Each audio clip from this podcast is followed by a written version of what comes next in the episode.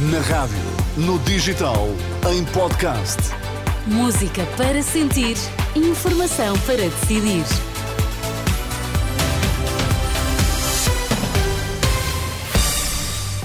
As notícias agora com o Miguel Coelho. Boa tarde, Miguel. Olá, Sónia, boa tarde. Quais são os temas em destaque? Um total de 15 cortes rodoviários mantêm-se a esta hora no âmbito do protesto dos agricultores. Em França, as duas principais organizações eh, do setor agrícola apelaram, entretanto, ao fim dos bloqueios. Vamos às notícias das quatro. Informação para decidir na Renascença com Miguel Coelho. Agricultores em protesto mantêm bloqueios em vários pontos da fronteira. O balanço mais recente feito pela GNR dá conta de um total de 15 cortes, incluindo em duas autoestradas, a A25 e a A6. O distrito com mais bloqueios é o de Porto Alegre, com sete. Mas os protestos não se cingem às fronteiras. Aí em Coimbra, Paulo Leitão, boa tarde. Chegou uh, uma caravana de tratores vinda de Montemoro Velho.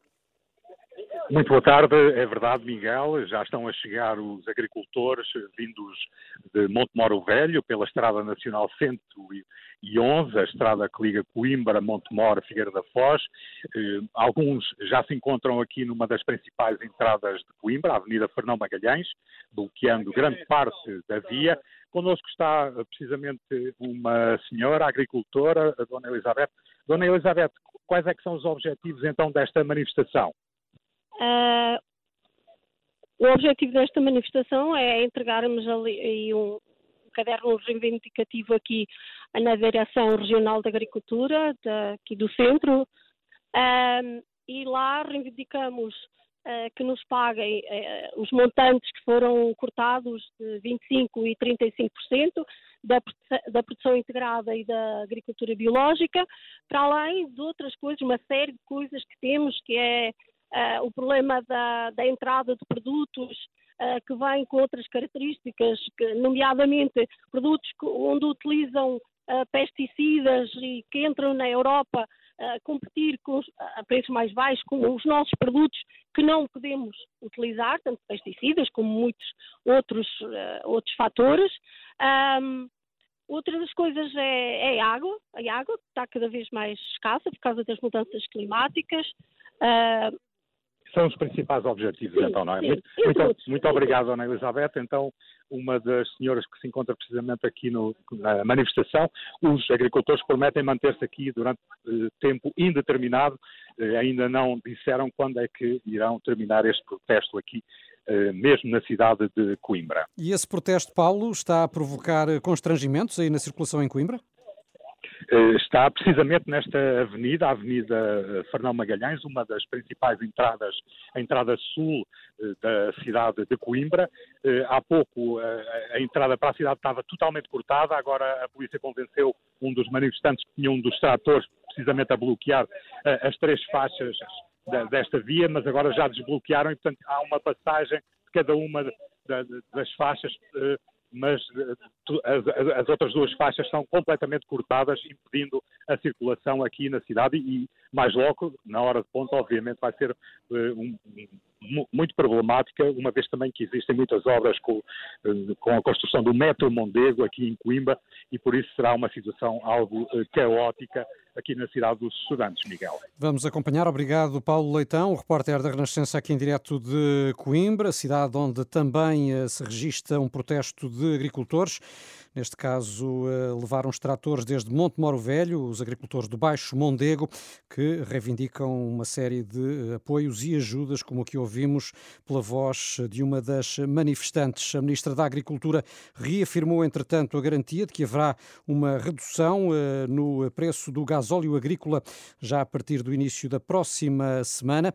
A Ministra reconhece que o setor atravessa momentos difíceis, mas assegura que vão ser disponibilizadas ajudas financeiras à medida que haja autorização de Bruxelas. Bruxelas. Agricultores noutros países europeus também têm estado em protesto, um deles em França. As duas principais organizações de agricultores apelaram, contudo, esta tarde ao fim dos bloqueios, que duram há vários dias. Stephanie Palme é correspondente da Renascença, está em direto nesta edição das quatro. Stephanie, boa tarde. Pergunto se já há algum sinal de desmobilização eh, dos agricultores. Muito boa tarde. Para já ainda não há sinais de desmobilização por parte dos agricultores, pelo menos neste ponto de bloqueio onde me encontro a esta altura na autoestrada A6. Os sindicatos aqui presentes, os dois principais sindicatos que apelaram hoje a nível nacional ao levantamento destes bloqueios nas autoestradas, aqui a nível regional permanecem um pouco reticentes. O responsável sindical aqui presente diz que estão nesta altura à espera de, de que estas medidas eh, que foram anunciadas hoje pelo Primeiro-Ministro Gabriel Attal lhes sejam enviadas eh, por escrito, querem ter garantias ao nível das medidas e também ao nível do uh, calendário. Mas o que esperamos é que este bloqueio possa ser levantado ainda, talvez amanhã de manhã. O que é certo é que os agricultores aqui presentes dizem que, pelo menos esta noite, isso não irá acontecer. Vamos aguardar para ver mais algumas horas. Em princípio, amanhã de manhã começarão a desmobilizar, porque os agricultores entendem que algumas destas medidas que foram anunciadas hoje pelo Executivo vão ao encontro das suas reivindicações. Obrigado, Stefani Palma. Numa altura então em que pode estar à vista o fim dos bloqueios rodoviários em França. Os detidos na Operação Pretoriano eh, devem começar a ser eh, ouvidos por um juiz nas próximas horas. Para já a indicação de que foram identificados no Tribunal de Instrução Criminal do Porto o líder da claque Super Dragões, Fernando Madureira, e a mulher. Os restantes 10 eh, arguídos devem estar a esta hora a ser transportados a partir da esquadra da Bela Vista, onde passaram as últimas horas. Eh, recordo que ao todo foram 12 os detidos na operação de ontem. Os países da União Europeia aprovaram em tempo recorde um apoio adicional à Ucrânia, no valor de 50 mil milhões de euros. A decisão foi tomada hoje no Conselho Europeu Extraordinário de Bruxelas. No final, e ao contrário do que é habitual, Sónia, o primeiro-ministro português António Costa não falou aos jornalistas, alegando falta de disponibilidade. Hum, ok. As notícias com Miguel Coelho.